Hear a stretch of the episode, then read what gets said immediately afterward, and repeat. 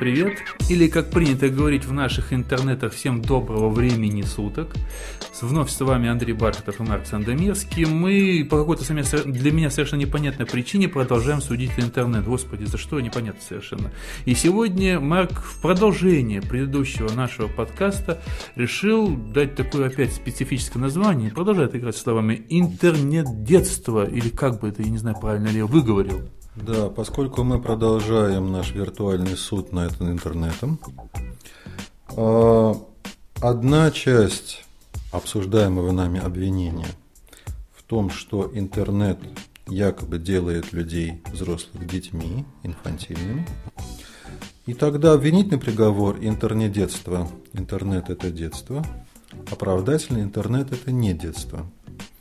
Но также и вторая часть обвинения. Якобы интернет делает людей тупыми, глупыми, иначе говоря. Обвинительный интернет – это тупость, интернет-тупость, оправдательный интернет – это не тупость. И а, обвинение интернета в том, что якобы из-за него люди глупеют, причем в массовом порядке, эти обвинения, я думаю, нашим слушателям хорошо знакомы, многократно они повторяются в разных местах. Для примера зачитаю цитату.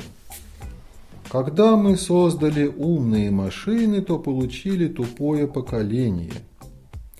Для молодого поколения интернет стал машинкой для отупления сознания – потому что молодое поколение не обладает базовыми знаниями, достаточными для того, чтобы использовать интернет правильно.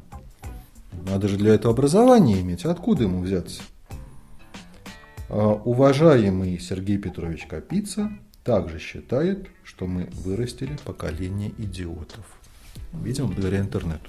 Не, ну эти обвинения одного поколения к другому, потому что поколение тупеет, ну, длится, ну, как минимум, последние 200 лет, что я живу. Вот, и, соответственно, слышу это все время. А сейчас уже интернет это виноват. А, однако, здесь э, обвинение опирается на доказательства и улики, предоставленные, конечно же, как вы догадались, британскими учеными. Черт возьми, опять британские ученые. И американскими тоже. А, ну слава богу.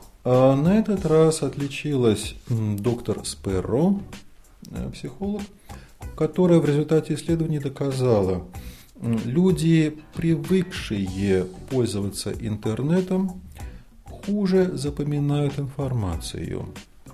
Или, правильнее сказать, они ее запоминают по-другому. Если обычно человек э, старается запомнить содержание, да, цифры, факты и так далее, то заядлый интернет-пользователь в условиях эксперимента, конечно, запоминает не цифры, факты, а место, где, на каком сайте или в какой компьютерной папочке эта информация хранится. А зачем саму информацию помнить? Всегда можно зайти и оттуда ее взять. Ну, это есть некоторая ленивость мозга, в принципе, так и есть. Это только, Конечно, не только с интернетом да. связано. А, это то, что в психологии, медицине называется амнезия. Вот это такая новая форма интернет-амнезия. И якобы интернет за это надо покарать, он в этом повинен.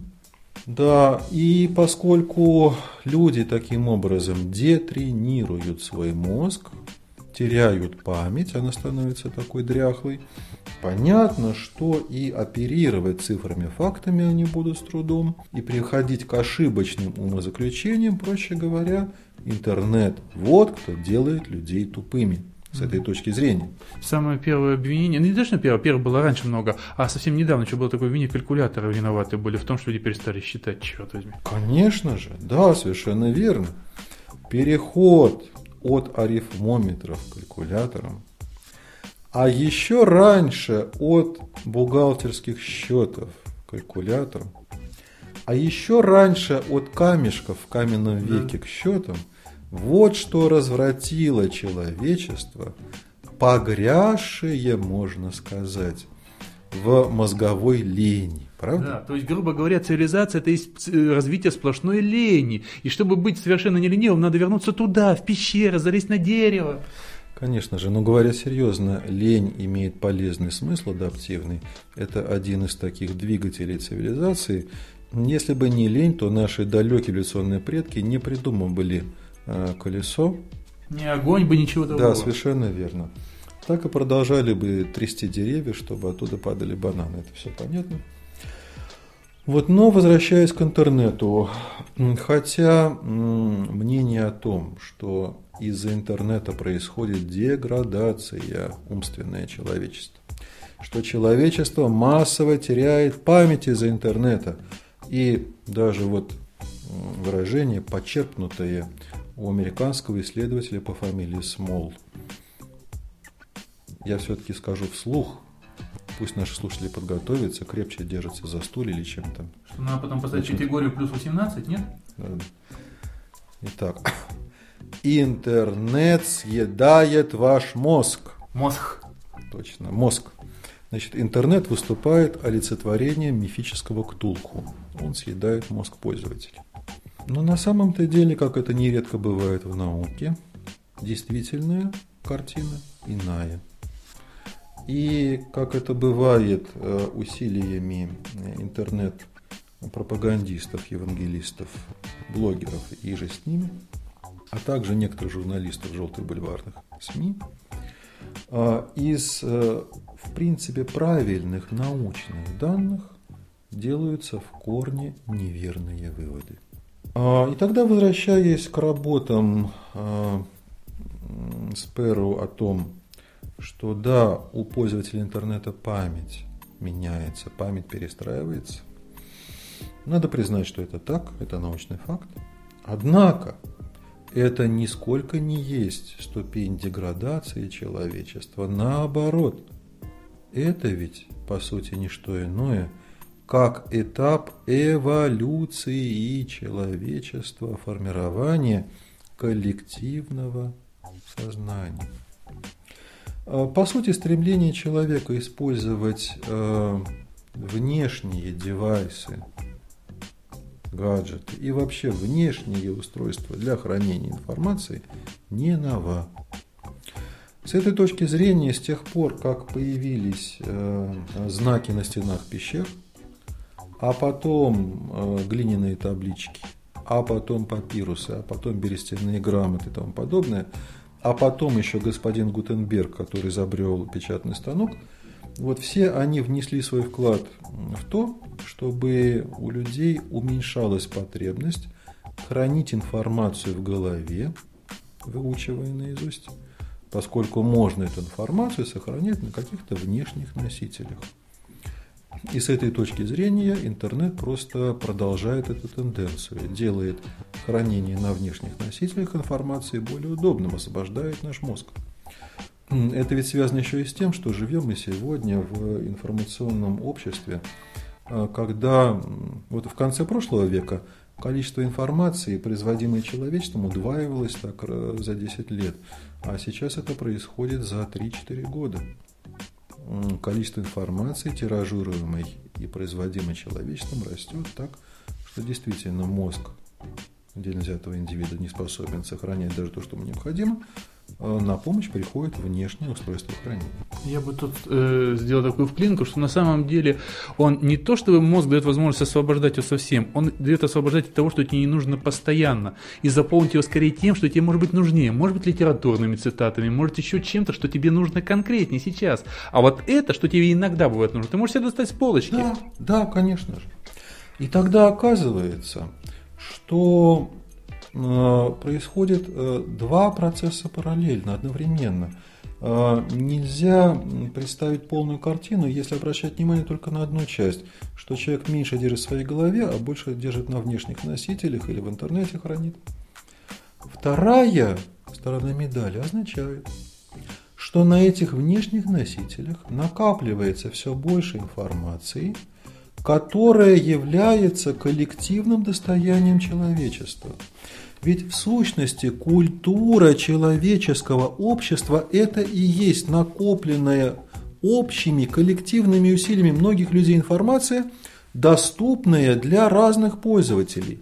С этой точки зрения интернет является качественным скачком сегодня накопленные знания гораздо более доступны, чем ранее. И более того, это такая общая память человечества. Фактически интернет – это коллективная память человечества. Получилось специальное название – трансактивная память. А мы в процессе какой-то деятельности обращаемся к этому хранилищу за информацией, причем мы это делаем все вместе. Собственно, и мы с вами, Андрей, сейчас занимаемся заполнением трансактивной памяти наших слушателей. Сейчас, поскольку они скачивают или слушают в сети наш подкаст, они обращаются к своей трансактивной памяти.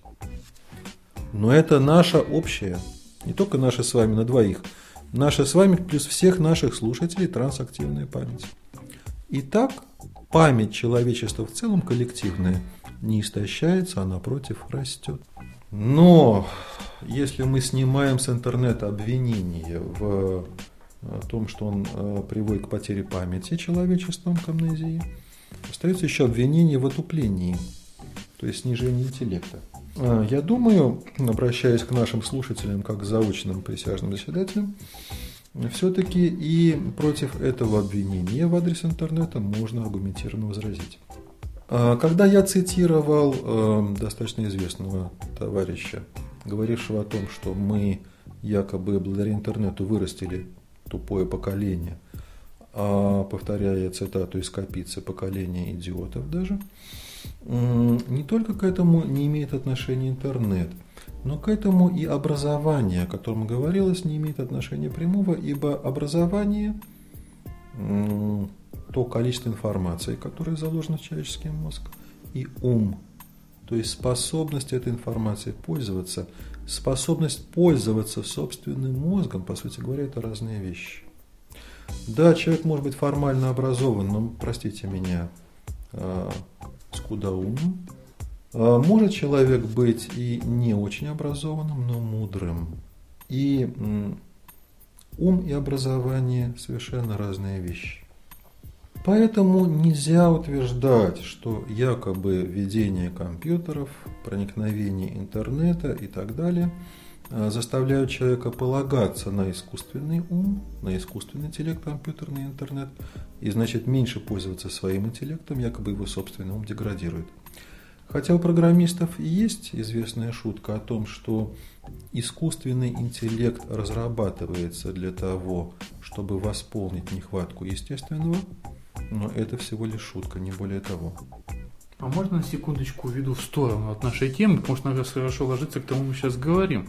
Э, есть такой, ну, можно назовем это мем, что сейчас дети совершенно оттупели благодаря интернету и не читают книг, что телевидение, интернет, сейчас уже даже не телевидение, это больше всего интернет, здесь совершенно отобрали от книг, и они книг читают меньше, чем, предположим, поколение при советской власти. Так ли это? Я лично как раз считаю, что не так, но хочу сказать, так ли это? А, так и не так.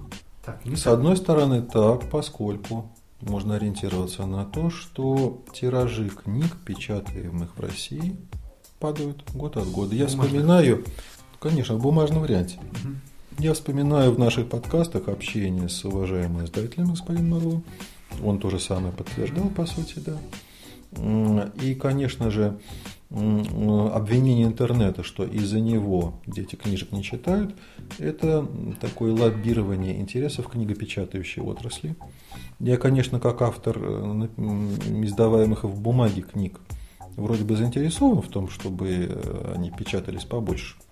Но надо признать очевидную реальность. Просто-напросто происходит смена носителей. Вот. Происходит технологический переход. И из бумажной формы книжка переходит в электронную, гаджета девайсовую, да, да. ридеровую и так далее, или просто файловую интернетную. И не то, чтобы люди вообще меньше читали, да, они меньше читают книг в бумажной версии. И более того, тупеют ли они от этого? Ведь я еще хотел бы заметить, что э, почему может быть, процентно больше читали в советское время. Даже не потому, что тогда не было электронных книг, а больше нечем было заняться. Не было, по большому счету, не было кино. Телевидения вообще не было. То есть не было других развлечений, ну, кроме прямых общений. Да? Э, тут, уважаемый Андрей, надо еще вот что сказать.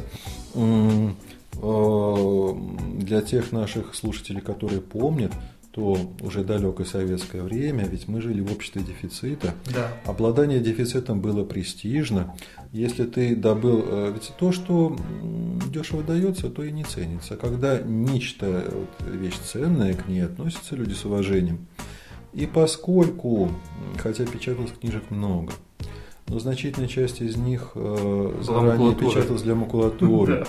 Поэтому хорошие это книжки, фантастика, хорошая литература. Да и по специальности многие издания были дефицитом. Это же надо было достать, это же надо было умудриться или эту значит, кучу талонов на макулатуру получить. Или на рынок за большие да. деньги. Или за большие для советского общества деньги с многократной переплатой. Да, достать книжку надо было. Либо сам издат, который героические люди перепечатывали. Не было же ксерокса практически. Не Перепечатывали на пишущих машинках под копирку. Это же уму непостижимо. И это давали вот на одну ночь почитать. Да? И это, конечно же, стимулировало людей вот это очень ценная вещь. К книжке надо уважительно относиться. И надо не просто поставить ее на полочку, чтобы корешки значит, соответствовали какому-то там интерьеру. Это уже другое. Прочитать, да. да, достать и прочитать. А прочитал, передай другому. Конечно же, вот этот авторитет печатного издания сегодня безвозвратно утерян, может быть, кроме библиофилов и коллекционеров букинистических книг. Еще и в том числе потому, что полно развалов, где книги все по 10, все по 30, в том числе не самые плохие, кстати. Да, конечно же, это так. Вот, э, и поэтому читать люди читают, но просто читают в электронной форме. Конечно, у этого есть определенные отличия.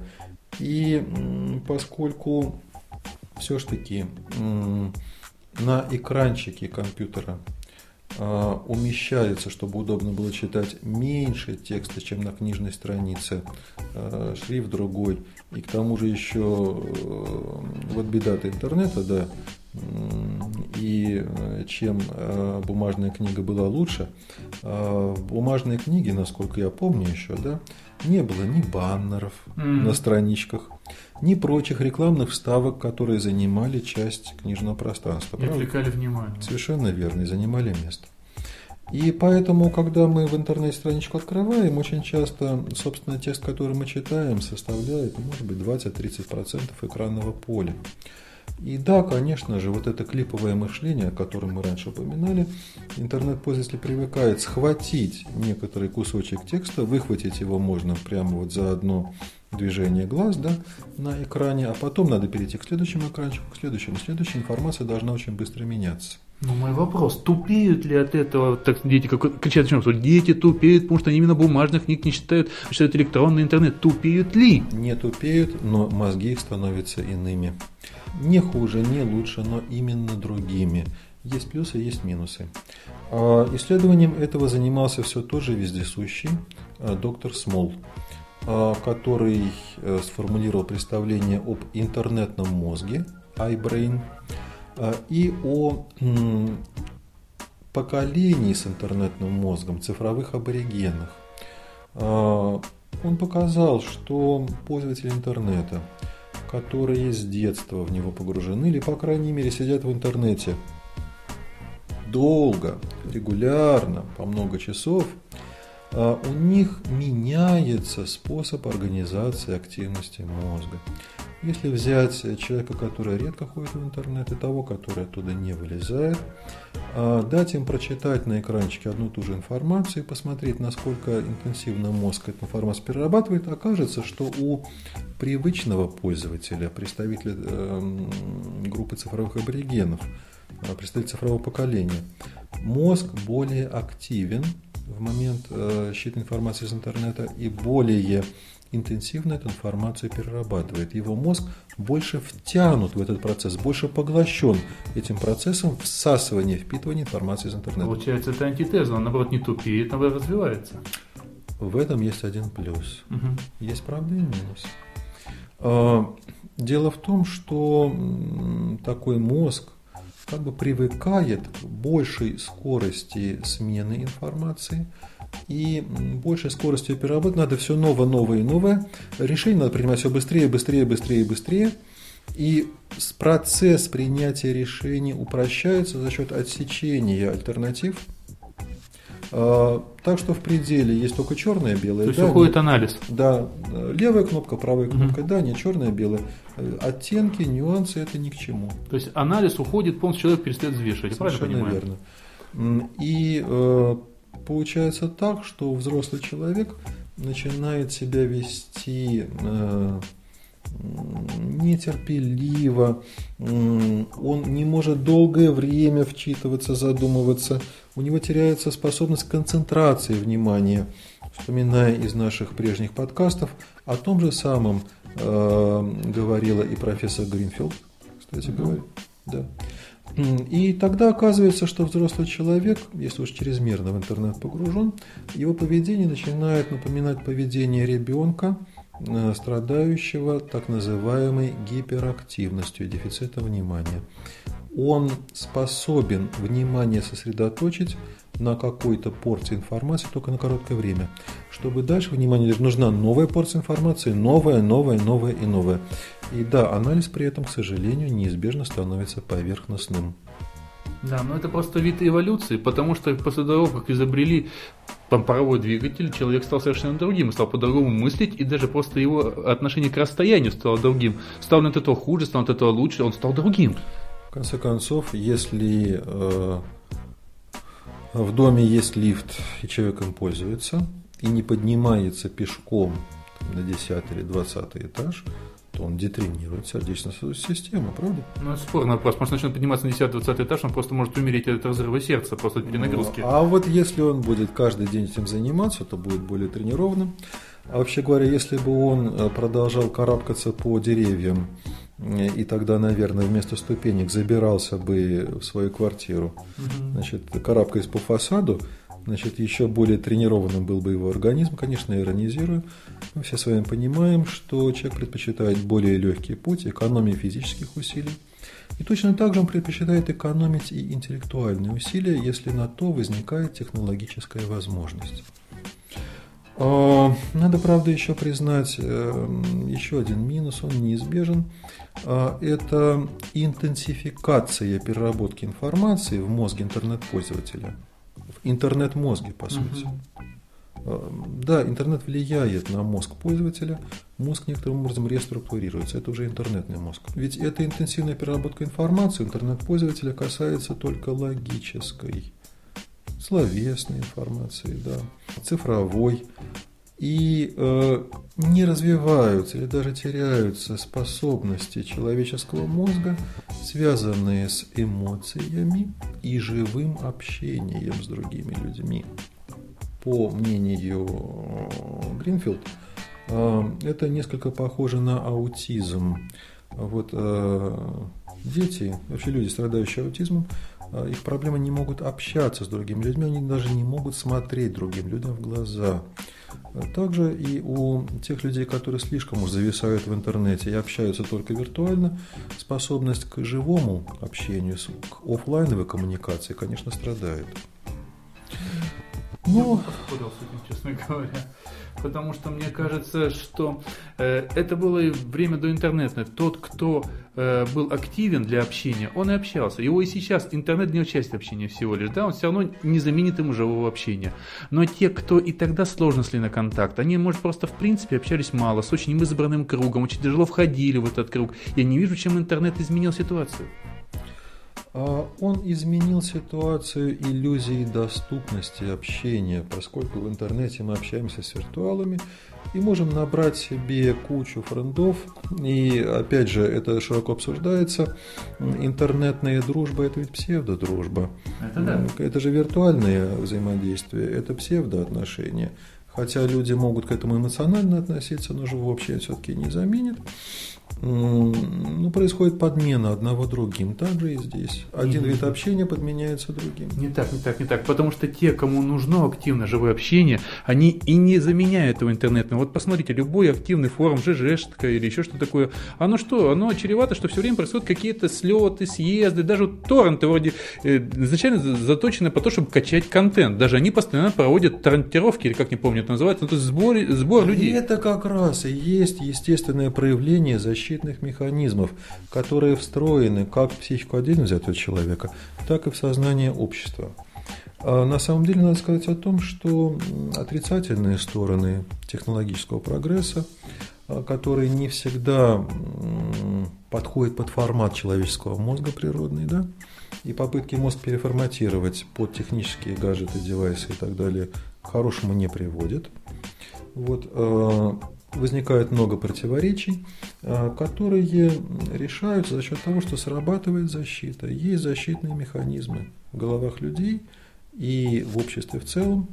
Оказывается также, что эти механизмы очень похожи, индивидуальные и вот социальные – и на самом деле для того, чтобы мирным путем решать возникающие противоречия, чтобы не возникала иллюзия того, что якобы возможности человеческого мозга исчерпаны, чтобы не обвинять интернет в смертных и прочих грехах э, и во всех проблемах современного общества, надо просто-напросто совмещать виртуальную жизнь и реальную, надо опираться на те правильные, защитные, естественные механизмы, которые в человеческом мозге, переносить эти закономерности и в э, онлайновую жизнь, и в офлайновой.